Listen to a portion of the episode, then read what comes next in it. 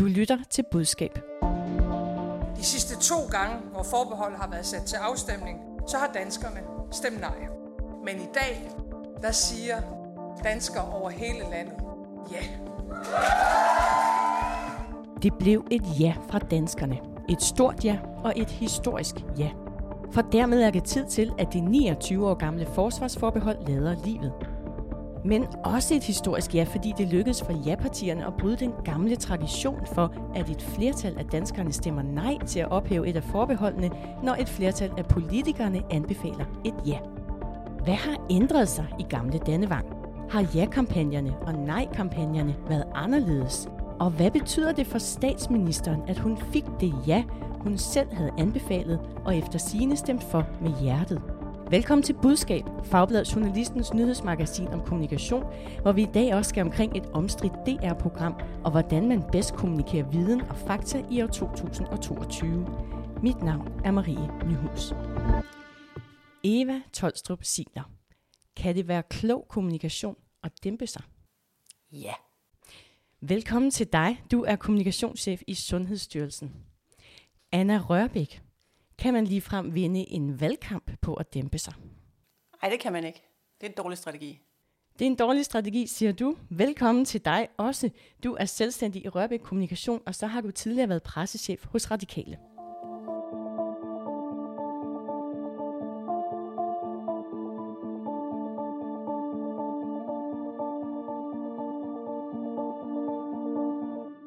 Og så sidder jeg og kigger på dig, Anna, fordi jeg er nysgerrig for at høre, om du er lidt træt efter i aftes, eller måske er du helt høj.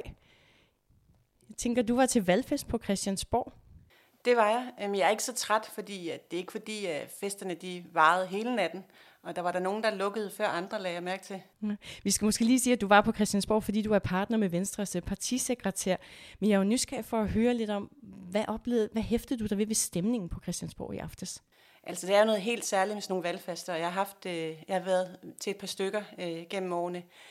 Der er jo spotlight på Christiansborg den aften, og man mærker det allerede, når man kommer til Slotspladsen, hvor der er kæmpe store kraner med tv-kameraer, som skal opfange alt fra magtens centrum, fra demokratiets højborg. Og når man kommer ind sådan en aften som i går, så er der bare fyldt med journalister. Altså, der er sindssygt mange journalister. Jeg vil også sige, at der er flere, end der har været de forgangne år, hvor jeg har været der. Der var simpelthen så mange journalister, og der er også spotlight overalt. Og så er der sådan en forventningsfuld stemning alle steder, fordi partiformændene eller partilederne, de er jo ikke nødvendigvis kommet til borgen endnu, når man ankommer som gæst. Så der er de her forskellige rum, hvor festerne de er i gang med at skulle udspille sig. Der var Socialdemokraternes rum og Venstres rum, lige ved siden af Dansk Folkepartis rum. Og sådan en aften som i går, der vil Dansk Folkeparti jo noget andet end Venstre, så der er den her forventningsglæde. Men så snart exit polls og de første valgresultater sådan en aften som i aften begynder at løbe ind, og det er så klart et billede, så kan man godt mærke, hvordan luften går i ballonen på de valgfester, hos de valgfester, hvor det ikke gik, som man ønskede sig. Og de lukker og slukker sig også før. Men det var ikke, fordi det var sådan vilde fester i går aftes, og det er måske et eksempel på, at valgkampen jo også har været lidt afdæmpet. Så skulle man være taget til Distortion i stedet for, måske, hvis man ville den muligvis, vilde fest. Eller til Radikale Venstre, som havde valgt at holde deres valgfest i Kødbyen i København. Der var måske sjovere, hvem ved? Måske. Jeg er også nysgerrig for at høre, hvad du hæftede dig særligt ved partiernes kommunikation i aftes, hvis der var noget, der sådan står særligt tilbage hos dig. En lettelse fra ja-siden i forhold til, at det lykkedes. En klar lettelse og en tilfredshed og et fællesskab også i forhold til at få kæmpet det her ja hjem.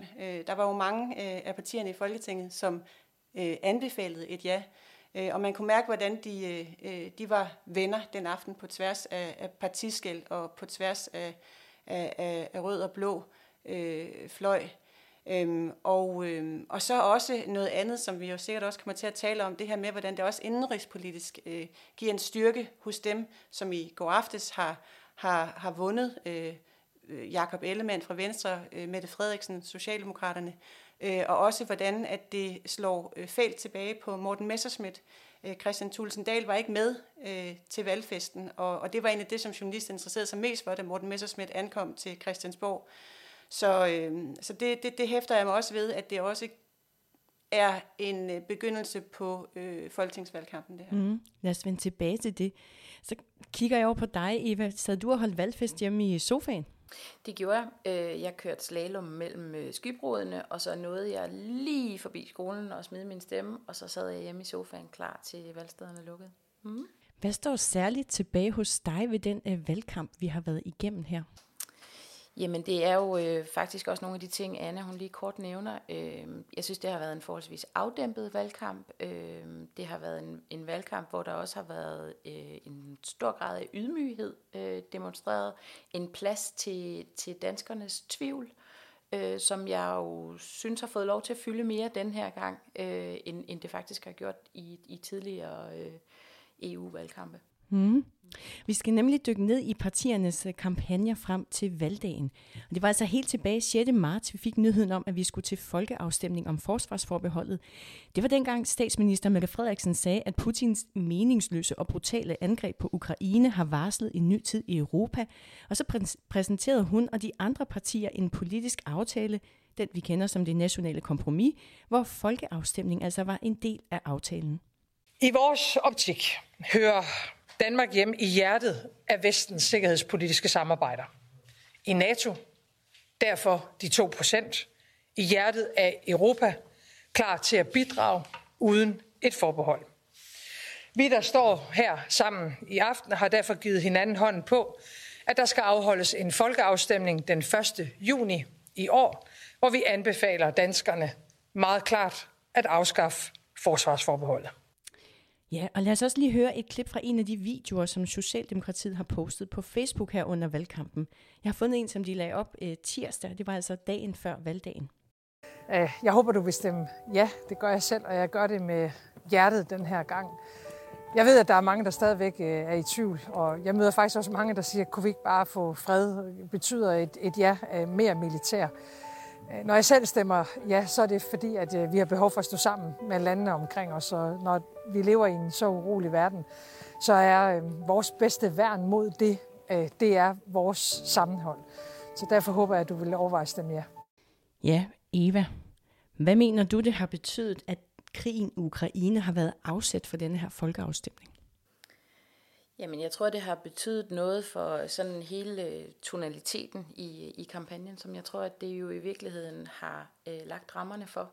Når man tjekker ind i en så alvorlig situation og bruger den som ophæng, så må det også nødvendigvis gøre noget ved formen, som bliver følelsesbetonet, fordi det jo i virkeligheden tager afsæt i en trusselsfølelse, men jo også en sådan en respektfuld tonalitet, som kalder på noget andet end aggression og aggressivitet. Hvad tænker du, det andet kan være? Jamen, jeg tænker, at det netop kan være hjertet og maven, som jo igen også passer ret godt til analysen af, hvad er det, vi stemmer om. Vi stemmer i virkeligheden om at få lov til at komme ind omkring et bord, og vi stemmer om at få lov til at tage stilling i et folketing til, hvad vi i virkeligheden vil. Så der er grænser for, hvor konkret du i virkeligheden kan gøre den her afstemning. Der er grænser for, hvor meget fakta og hvor meget diskussionsgrundlag der egentlig er, så man er nødt til at flytte kommunikationen et andet sted hen og give den et andet ophæng. Og det synes jeg faktisk, at ja-partierne har gjort meget fint. Mm. Anna, har det givet ja siden et forspring, at krigen i Ukraine har været afsat for den her folkeafstemning? Ja, det har det i høj grad. Det har aktualiseret det hele og givet min forspring, ja. Men jeg tænker, det kan jo også give bagslag. Altså jeg har hørt for eksempel både Pernille Vermund og Pia Kjærsgaard i aftes tale om, at man har udnyttet krigen i Ukraine til at få afskaffet et forbehold. Kan det ikke også give bagslag at bruge en krig som afsæt? Nej, ikke når det er relevant og sagligt at bruge en krig som afsæt, fordi det er jo fordi, at Danmark møder noget krig på det europæiske kontinent, og så bliver det jo relevant at tage stilling til EU-forbeholdene. Mm. Og så er det faktisk tid til, at jeg siger velkommen til en tredje ekspert. Og det er dig, Søren Søndergaard. Du er presse- og kommunikationschef i Danske Havne. Vi hakker med på en telefon i dag. Velkommen til dig, Søren. Tak skal du have. Du er jo mangeårig tidligere pressechef hos Dansk Folkeparti, og derfor så var du også med til at føre en nej-kampagne sidst vi havde en EU-folkeafstemning. Det var i 2015, da vi skulle tage stilling til retsforbeholdet, og det som bekendt endte med et nej. Så jeg er rigtig glad for, at du sagde med. Jeg er rigtig glad for, at du sagde ja til at være med i dag. Jeg ved jo, at du har fulgt kampagnerne meget interesseret fra sidelinjen, så jeg er nysgerrig for at høre din vurdering af, hvad har været anderledes ved denne her kampagne i forhold til ved folkeafstemningen om retsforbeholdet i 2015? Ja, jeg er glad for lige at kunne være med. Jeg er også på sidelinjen i det her program. Tak for det.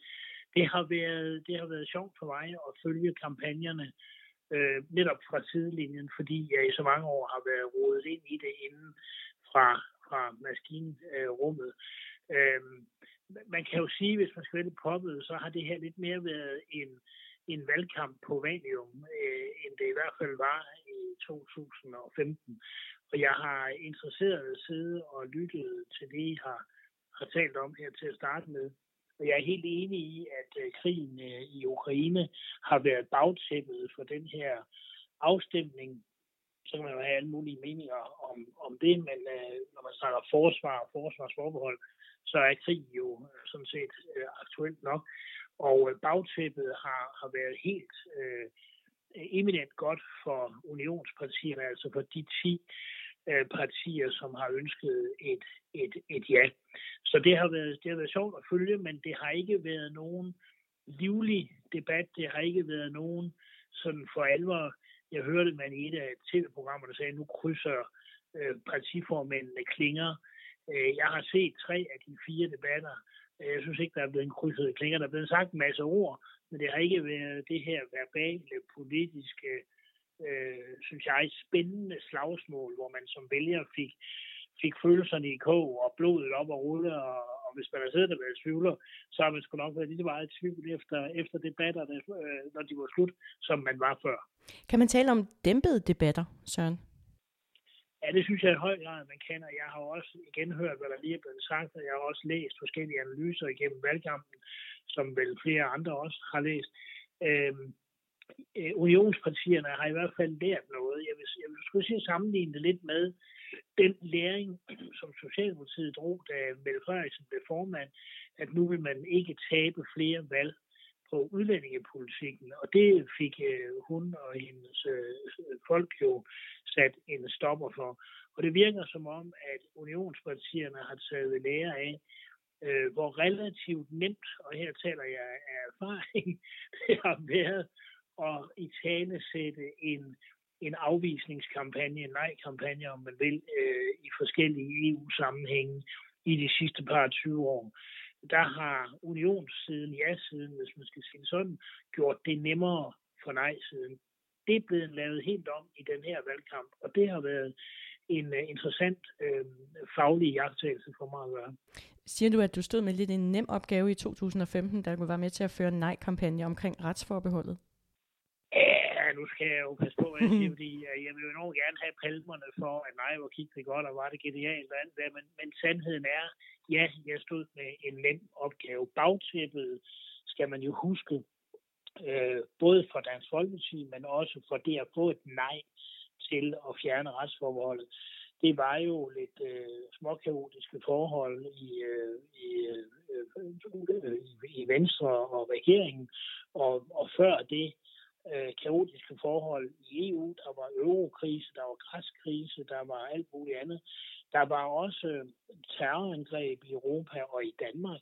Der var så mange ting i 2015, som spillede Dansk Folkepartis vej i de der år, 12, 13, 14, 15, indtil 16.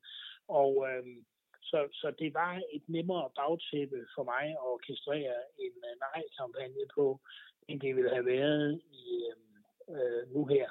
For der har omvendt tæppet været fantastisk for unionspartierne på grund af Putins håndsvage krig i Ukraine.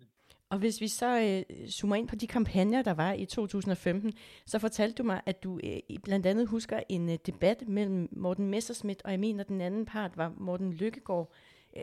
Hvad var det, du så der? Jamen, det er rigtigt. Det har jeg fortalt dig. Det var fordi, det faktisk var sådan, jeg blev egentlig en lille smule paf. Det var, som jeg husker det, den første debat, jeg så i forbindelse med retsforbeholdsvalgkampen her i oktober, november, december 15. Det var Morten Løkkegaard, som så vidt jeg husker stod på en løsbådehavn, og Morten Messerschmidt, som stod på bakken, og så var de jo ligesom placeret i nogle habitater.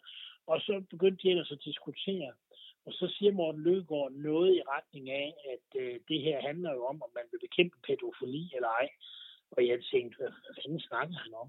Jeg kender jo Morten Løkkegaard, han er en dygtig politiker, men jeg synes bare, det var måske lige lidt voldsomt, at fordi man ikke vil af med retsforbeholdet, så er man nærmest pædofilist, eller i hvert fald ikke bekæmpe pædofili. Men så gentog den daværende statsminister Lars Løkke det jo, han sagde nogenlunde noget i retning af, hvis man har den ambition at bekæmpe grænseoverskridende kriminalitet og hjælpe politiet, og man i øvrigt også vil bekæmpe pædofili, så skulle man stemme ja. Hvis man havde en anden ambition, så skulle man stemme nej. Da jeg hørte Løkke sige det på den måde, Løkke jo kan udtale tingene, så tænkte jeg ikke, at den var hjemme, men jeg tænkte, nej-kampagnen bliver lige pludselig en hel del nemmere. Mm. Jeg søgte også lidt tilbage og fandt en gammel valgplakat fra Socialdemokratiet med teksten "Hjælp politiet med at optrævle pædofile netværk, stem ja". Og den valgplakat fik de også kritik for under valgkampen, så det var altså ikke kun hos Venstre, at den form for argumentation blev båret frem. Så hører jeg dig sige, at ja-partierne har kampagnet mere dæmpet denne her gang. Og Søren, så kan jeg jo ikke lade være med at drille dig en lille smule, fordi du plejer jo at fortælle stolt om din tid i Dansk Folkeparti, at når I skulle kampagne, så skulle I ud og buldre. Hvorfor er det ikke nødvendigvis en god idé for ja-partierne at buldre, når det kommer til spørgsmål om EU? Det er der meget lange både analyser og forklaringer på. Det er ikke altid godt at buldre, hvis man har et budskab, som er lidt komplekst. Og ja, det er ikke fordi jeg er så lidt træt af tidens fraser om, nu bliver det en lille smule teknisk. Så nu underforstået, nu skal du som tv-serie virkelig få ørerne ud, for jeg ved godt, du er fornuftig at forstå den. Men det her er jo, politik er grundlæggende følelser, og hvis jeg skal sætte det på spidsen, ikke en skid andet. Og den her folkeafstemning er også en følelsesting med, vil man den ene eller den anden vej i et forsvarspolitisk samarbejde. Du kan også sætte det endnu mere på spidsen fra nej-siden og sige, vil du have mere EU, eller involveres mere med EU? Det er måske mere rigtigt at sige. Eller vil du ikke involveres med mere EU? Det er vel dybest set det valg, man har haft.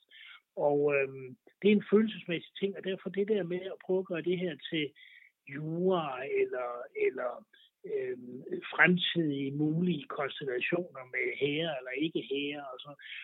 Det er en følelse af, hvad vil du, og hvad vil du ikke, og hvad er tiden en del af. Og der tror jeg bare, at når man er unionsparti, så er den afdæmpede strategi, nu er det jo nemt at sige, fordi det var et overvældende ja, der kom i går, så det er jo nemt at konkludere, at det var smart. Men havde du spurgt mig for 14 dage siden, så havde jeg sagt præcis det samme, at det er smart af unionspartierne at være afdæmpede og ikke komme med deres missionering omkring, ligesom de gjorde i 15 med pædofili og sådan noget, og ikke prøve at sælge folk en eller anden EU-pakke og en eller anden, nu skal vi også have en stor forkrummet Bruxelles-løsning. Altså retorikken på begge sider er jo nøje afstemt, og det har den også været på unionssiden eller ja-siden, sådan så man ikke brugte ord og termer og ting, som kunne få tvivlerne til at løbe skrigende bort.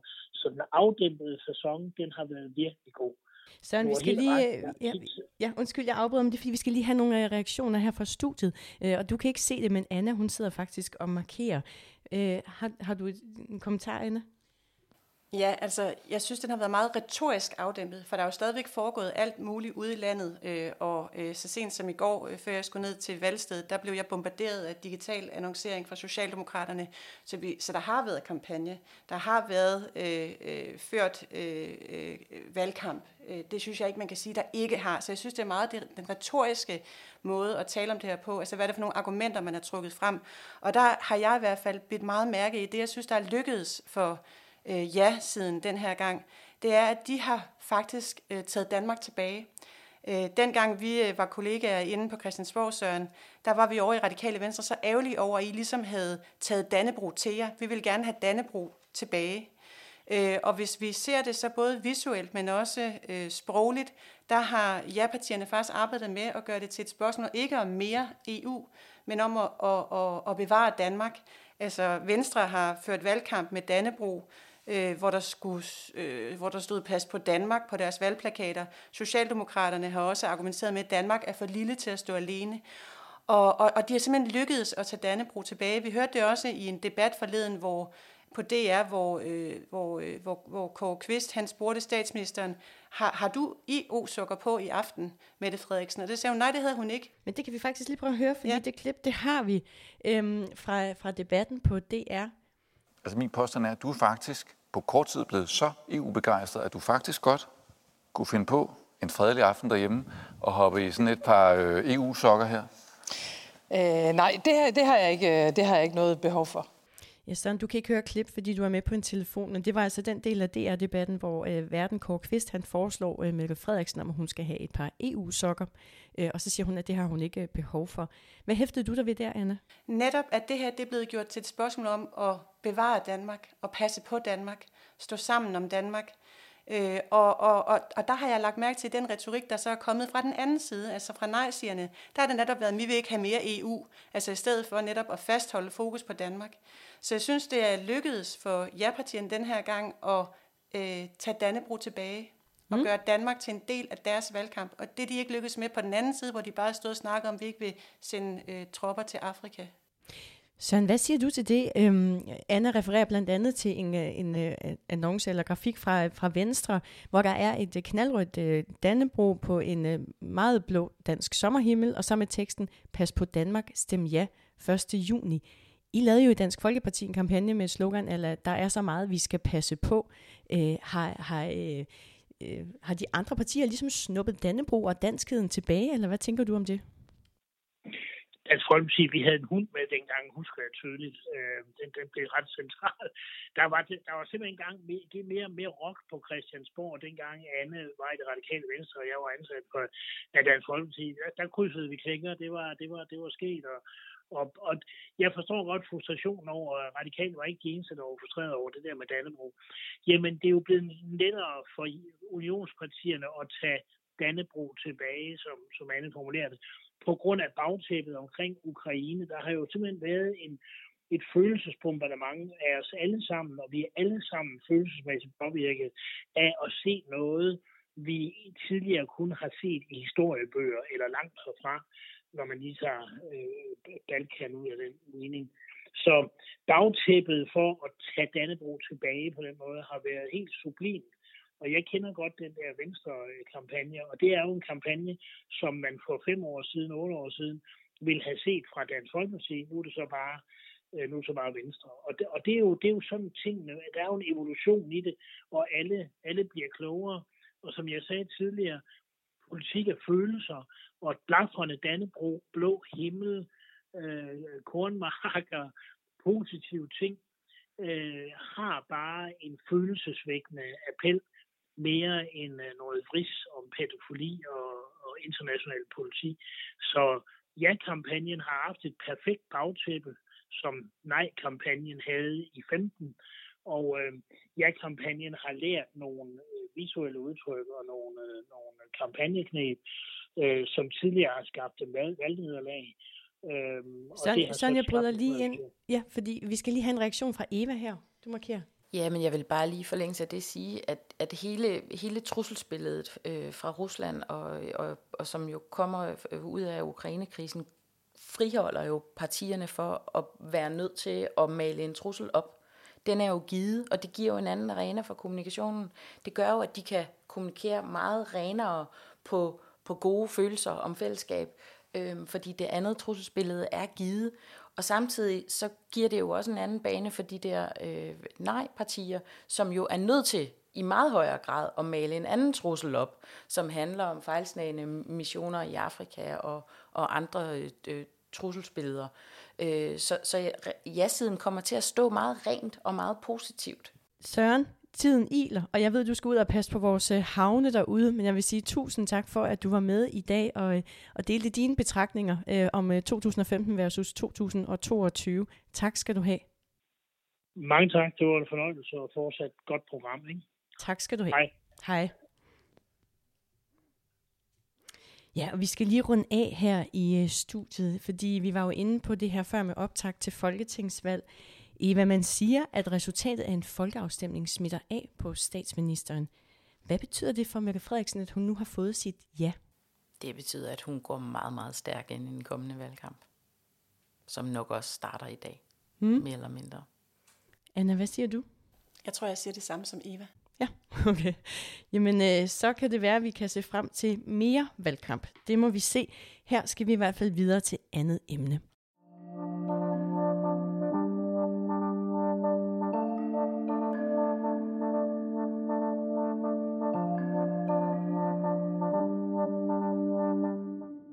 Vi skal til diskussionen om et omstridt DR-program, nemlig programmet Ilden Imellem, og ikke mindst, hvordan den debat er blevet afsat for en kampagne for fagforeningen DM. Det er dem, vi tidligere kendte som Dansk Magisterforening. Men først vil jeg lige høre, Eva, er det blevet sværere at kommunikere viden og fakta i 2022, end det var før? Ja. Ja. Anna, er du enig? Ja, jeg er igen enig. Jamen, det er også helt fint at være enig. I programmerne Ilden Imellem, det er dem, hvor en person bliver interviewet i et studie af en journalist, og tricket er så, at journalistens spørgsmål i virkeligheden er dikteret af en tredje person, som taler ind i journalisten Ellens øresnegl. Den præmis var flere af de eksperter, som deltager, bare ikke orienteret om på forhånd, og derfor så var de gået til deres fagforening DM med sagen.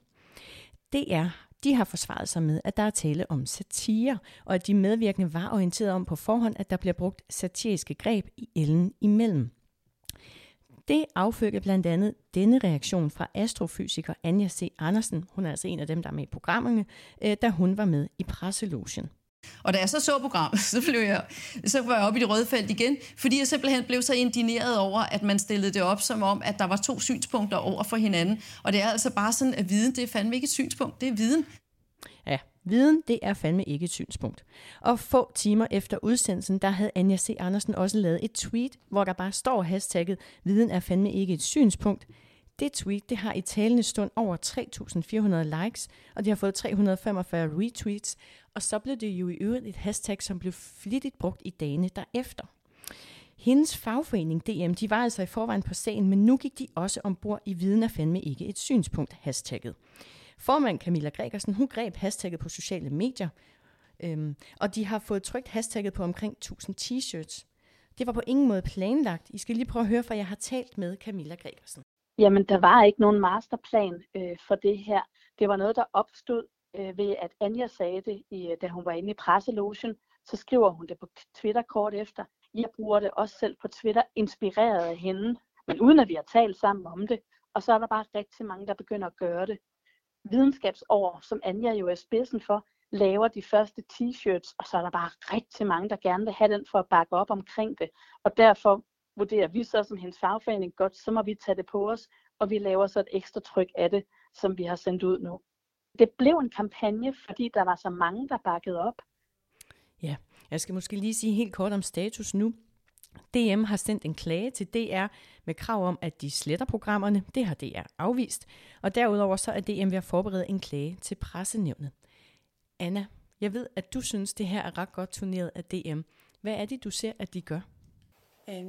De griber momentum og farer ud af og rykker og viser, at de er en moderne fagforening, som forstår at bruge Twitter og bruge medierne rigtigt og fortælle deres medlemmers sag. Så jeg synes, det er et eksempel på en organisation, som forstår at arbejde i et moderne medielandskab. Mm. Ser du nogle fælder ved det, de gør? Nej, det gør jeg egentlig ikke. Mm. Siden presselogen og viden er fandme ikke et synspunkt, der har Camilla Gregersen været i mange medier, blandt andet TV2-nyhederne, P1-orientering, og så har hun også været i diverse aviser og digitale medier med sin kritik og med den her t-shirt på. DM's egen optælling viser 144 medieomtaler i alt indtil nu. Eva, du mener også, at DM er smart det her. Hvorfor? Jamen, jeg synes også, det er godt grebet. Jeg kan ikke så godt lide Camilla, hun taler om det som en kampagne i datid, fordi jeg synes sådan set, tematikken, den også fremadrettet er jeg skal sige, at det er det, hun er med på, at hun synes også, den kører stadigvæk. Det er jeg glad for at høre. Jeg tror, jeg synes som sagt, de har grebet den rigtig flot, men jeg synes, at de skal holde fast i, hvad det er, der er substansen i den her diskussion, og ikke... nødvendigvis reducere det til et hashtag eller til en diskussion om præmisser for at deltage i et interview. Mm. Det synes jeg er en reel faldgruppe i hvert fald. Kan det blive for smart? Ja, det kan altid blive for smart, hvis det bare bliver et hult hashtag, og du ikke løfter substansen i den diskussion, der ligger nedenunder. Ja. Og det tror jeg især, når man netop repræsenterer dem, de repræsenterer, så er det ret væsentligt at holde fast i den del. Du markerer, Anna. Ja, at det, der handler om nu for dem, det er jo også at bygge nogle partnerskaber til de andre fagforeninger, andre aktører, som mener det samme som dem, for det er jo ikke noget nyt. Altså den her diskussion, den går altså nærmest århundreder tilbage i forhold til synspunkter og viden. Et folketingsmedlem har engang sagt, hvis det er fakta, så benægter jeg fakta. Det har han sagt inde i Folketingssalen. Og man så også i 2001, hvor Anders Fogh han var ude og fordømme smagsdommeri fra eksperter herhjemme.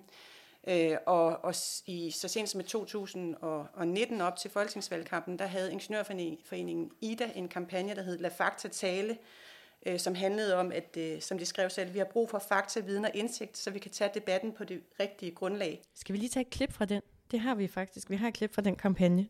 Og uanset din holdning, så er det faktum, at Danmark, modsat vores nabolande, ikke har lavet en plan for, hvordan vi standser udledningen af CO2. Ja, det er fakta. Og du kan hade, hylde, elske eller begræde det, men du kan ikke fornægte det. For fakta, ja, det er fakta. Ja, og det var altså det, du siger, Anna, at det her er en gammel diskussion, der ligesom ligger latent, som DM så her har samlet op. Hvorfor ligger den og ulmer? Jamen, den er jo allesteds nærværende nu. Hvis vi kigger på Donald Trump, der var det også ham, der gik ind og talte meget om fake news, og hele begrebet fake news er jo en del af den virkelighed, som journalister også skal forholde sig til, og som forskere og alle mulige andre aktører skal forholde sig til, når de deltager på de her medieplatforme. Så der er utrolig mange andre aktører derude, og der synes jeg, det er helt rigtigt, Eva, at det, der er vigtigt her, det er for DM ikke at reducere det til et spørgsmål om, det er at dumme eller ikke dumme, og har brudt nogle rettigheder. Det her, det er meget vigtigere end det. Det er faktisk et spørgsmål om, hvad for nogle samtaler, vi skal føre i vores demokrati, og som en oplyst befolkning. Så der skal bygges alliancer nu, og så skal der bare knokles derudad med flere t-shirts, med flere afsendere. Mm. Og jeg spurgte jo indledningsvis, om det er blevet sværere at kommunikere viden og fakta. Det spurgte jeg også om, fordi, jeg ved ikke om I så det, men da PETs trusselsvurdering kom i marts i år, så introducerede de en ny form for terrortrussel, som de kalder antimyndighedsekstremisme. Det dækker altså over personer, der taler om nødvendigheden af at bruge vold mod folkevalgte og fagpersoner. Jeg skal skynde mig at sige, at de også vurderede den her trussel til at være begrænset. Men den er altså som noget nyt taget med, og den har tilsyneladende blandt andet fået næring i forbindelse med coronaepidemien og restriktionerne. Og så kigger jeg over på dig, Eva, fordi jeg ved, at I i Sundhedsstyrelsen lavede et skifte i jeres kommunikation midt under corona i forhold til at imødegå misinformation. Hvad var det, der skete? Jamen, der skete jo det, at vi jo nærmest lige fra start mærkede truslerne i forhold til misinformation og behovet for at være der. Og ligesom med mange andre ting, så har vi også på kommunikationsområdet fulgt mange af de anbefalinger, der er kommet fra WHO. Og der har faktisk indtil for forholdsvis nylig ligget en anbefaling, der har handlet om, at man simpelthen helt skulle afholde sig fra at adressere misinformation eller myter, som vi i hvert fald kalder det. Altså det, du kaldte strudsen i telefonen? Ja. Det kan man sige, det er sådan lidt populært sagt, men at man ligesom bare stikker hovedet i busken, og så prøver at lade være med at tale om det, og så håber på, at det går væk. Det gør det ikke. Og det gør det ikke, fordi der jo er så mange forskellige muligheder for med meget, meget kort aftræk at udkomme lige meget, hvem du er. Og derfor så ændrede vi strategi, og begyndte meget systematisk at gå efter og med et andet dejligt ord, og debunke de her myter en efter en. Altså simpelthen at prøve at afmontere dem ved direkte at adressere dem, og jo ellers i øvrigt at bruge alt det skyts, der ellers i øvrigt ligger i kommunikationsværktøjskassen. Men skal vi ikke også prøve at høre et eksempel på det? Altså I lavede en række videoer, og jeg har et klip fra en af dem, som er med en afdelingslæge, der hedder Suher Ottmann. Du kan lige prøve at høre. Jeg hører en del bekymringer omkring covid-19-vaccinen. Og en af de bekymringer, det er, om covid-19-vaccinen påvirker evnen til at kunne få børn. Så jeg har jo sat mig ned og kigget lidt på de data, der ligger for covid-19-vaccinen. Og de data tyder på, at der ikke er nogen sammenhæng mellem det at få covid-19-vaccine og så evnen til at kunne få børn. Ja, der florerede altså en misinformation om, at coronavaccinen kunne forringe fertiliteten eller give fertilitetsproblemer. Hvordan virkede denne her video til at debunke det, som du siger? Jamen, den virkede jo på den måde, at den jo direkte tager livtag med temaet, hvor vi jo tidligere har været bange for simpelthen at tale om det, fordi vi ville ikke være med til at manifestere det yderligere. Så den går direkte ind og tager spørgsmålet og bearbejder det. Og så iscenesætter vi jo en ekspert, og vi bruger teknikker som for eksempel social spejling. Hun er af en anden etnisk herkomst end dansk, fordi vi også vidste, at det var i nogle af de grupperinger i samfundet, at informationsniveauet godt måtte højnes en smule. Så man kan sige, at vi bruger jo alt det, vi ellers bruger, og så går vi direkte ind og måler os til, at det er de her myter, der i virkeligheden florerer allermest, og så tager vi dem simpelthen en efter en og laver formater, som vi jo så kan sprede fuldstændig på lige vilkår med, hvordan misinformation ellers jo bliver spredt. Tror du, det bliver en central opgave, når man laver kommunikation i det offentlige fremover? I hvert fald, når man laver kommunikation, der bygger på faglighed. Fordi nu har vi jo lige haft et andet emne igennem, og jeg synes jo, det er herligt, at sådan en som Søren jo understreger, at politik er følelser. Sundhedsfaglig oplysning er noget andet. Det bygger på faglighed, så det er ikke følelsesbaseret. Det gør politik altså også. Ja, det gør det også indimellem. Det er rigtigt. Men det kan godt, måske i en højere grad komme ned til, hvad du føler og mener og tror på. Det er rigtigt, der så også er et fagligt grundlag for det meste. Ja. Anna, sidste bemærkning. Jeg er simpelthen bare så nysgerrig, fordi jeg ved ikke, og det behøver du heller ikke at svare på, men om Søren Brostrøm var inviteret ind i den her Ellen-udsendelse. Men jeg tænker lidt på, nu kender du ham jo så godt. Hvordan tror du, han ville have reageret, hvis han var blevet inviteret ind på de her falske præmisser, og lige pludselig sad foran en konspirationsteoretiker, som ikke var Ellen? Jeg tror, der er en far for, at han ville have rejst sig op og være gået. Fordi han simpelthen meget hurtigt ville føle, at han deltog på et maskeret grundlag. Og man kan sige, det er jo derfor, jeg også synes, at det er så katastrofalt, det der program. Og jeg ved godt, at det her ikke skal blive til et mediekritisk program, men handler om kommunikation. Men det er jo en sammenblanding af alt det, vi ikke ønsker at sammenblande. Og så falder DR jo i fælden med jo i virkeligheden at bruge samme greb, som mange af dem, der ønsker at misinformere, også bruger. Altså, de maskerer, hvad der i virkeligheden er hensigten. Og det synes jeg er katastrofalt, når vi har at gøre med sådan nogle temaer her, som reelt er videnskab. Og så skal jeg bare sige, at der vil DR jo så sige, at de mener, de har givet et modspil til nogle af de mulige konspirationsteorier, som blandt andet florerer på sociale medier, hvor unge også begiver sig rundt. Vi skal til at slutte af, og jeg har jo besluttet, at vi slutter med en lille gruppeopgave til jer to i dag. Jeg vil gerne have, at I baseret på de emner, vi har talt om i dag, skal formulere en enkelt sætning, som vi så kalder ugens budskab og slutter udsendelsen med i dag.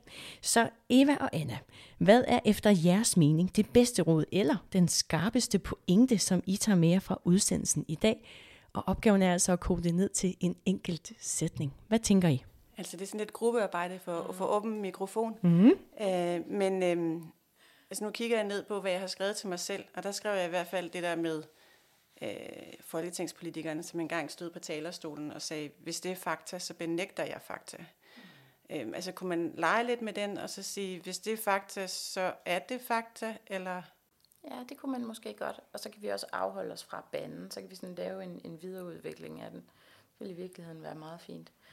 Jeg synes også, der er noget, vi eventuelt godt kunne arbejde videre med i forhold til det der med at dosere sin kommunikation. Altså det der med, at det jo i virkeligheden også kan være hensigtsmæssigt at være meget afdæmpet. Det kan det jo også i forhold til faglig formidling i hvert fald. Det der med at skabe plads til tvivl, er jeg også ret forelsket i. Ja, skal det så være kontrolleret eller ikke kontrolleret? Så tjekker vi jo ind i en endnu større debat om, hvor meget vi i virkeligheden foregøjler, vi kontrollerer, og hvor lidt vi i virkeligheden kontrollerer. Men helst kontrolleret, synes jeg. Jeg har indtil nu noteret, hvis det er fakta, så er det fakta. Skal vi have noget kontrol eller noget dosering ind i det? Ja. Det er lidt svært at merge måske. Ja, det tror jeg også. Ja. Men noget med, at tvivl er godt. Lidt tvivl er godt, meget tvivl er ikke godt. Det er også meget, meget relativt. Skal vi gå med den? Jeg synes, vi går med fakta. Okay, vi går med, hvis det er fakta, så er det fakta. Eva Tolstrup Siler, kommunikationschef i Sundhedsstyrelsen. Tak til dig for gode analyser og gode råd. Og også tak til dig, Anna Rørbæk, for gode analyser og gode råd. Du er selvstændig i Rørbæk Kommunikation. Jeg mener, husk, at I begge to skal på folkemødet. Glæder jer? Jeg glæder mig rigtig meget, og jeg håber, det bliver godt vejr, fordi det er altså bedre, når det er godt vejr derovre. Eva? Ja, jeg glæder mig også, og jeg håber virkelig også på solskin. Det gør jeg også, for budskab skal også på folkemødet. Og i den forbindelse efterlyser vi dilemmaer og spørgsmål fra jer lyttere til en særudsendelse, der skal laves fra Bornholm. Så hvis du har et dilemma, eller gerne vil have et godt råd fra eksperterne, så skriv til os på budskab@journalisten.dk. Spørgsmålet bliver selvfølgelig brugt i anonymiseret form, så hverken du eller din arbejdsplads bliver udstillet. Jeg siger lige mailadressen igen. Skriv til budskab@journalisten.dk. Og der er altså ingen dilemmaer, der er for små eller for store eller for skæve til, at vi kan finde på at tage dem med, så jeg håber virkelig, at vi skriver. Og så er det blevet tid til at runde af. Du lyttede til Budskab, der er skabt af fagbladet Journalisten. Mit navn er Marie Nyhus, jeg er redaktør og vært på Budskab. Rakkerpark Production står for lyd og teknik. Og tak til Mads Gordon Ladekæld, som var producer og styrede lyden her i studiet i dag. I dagens afsnit har du hørt klip fra DR, Socialdemokratiet på Facebook, TV2 News, Udenrigsministeriet, Sundhedsstyrelsen og Ingeniørforeningen. Du kan abonnere på Budskab, og hvis du kan lide at lytte til vores podcast, så giv os meget gerne en anbefaling. Og husk, hvis det er fakta, så er det fakta.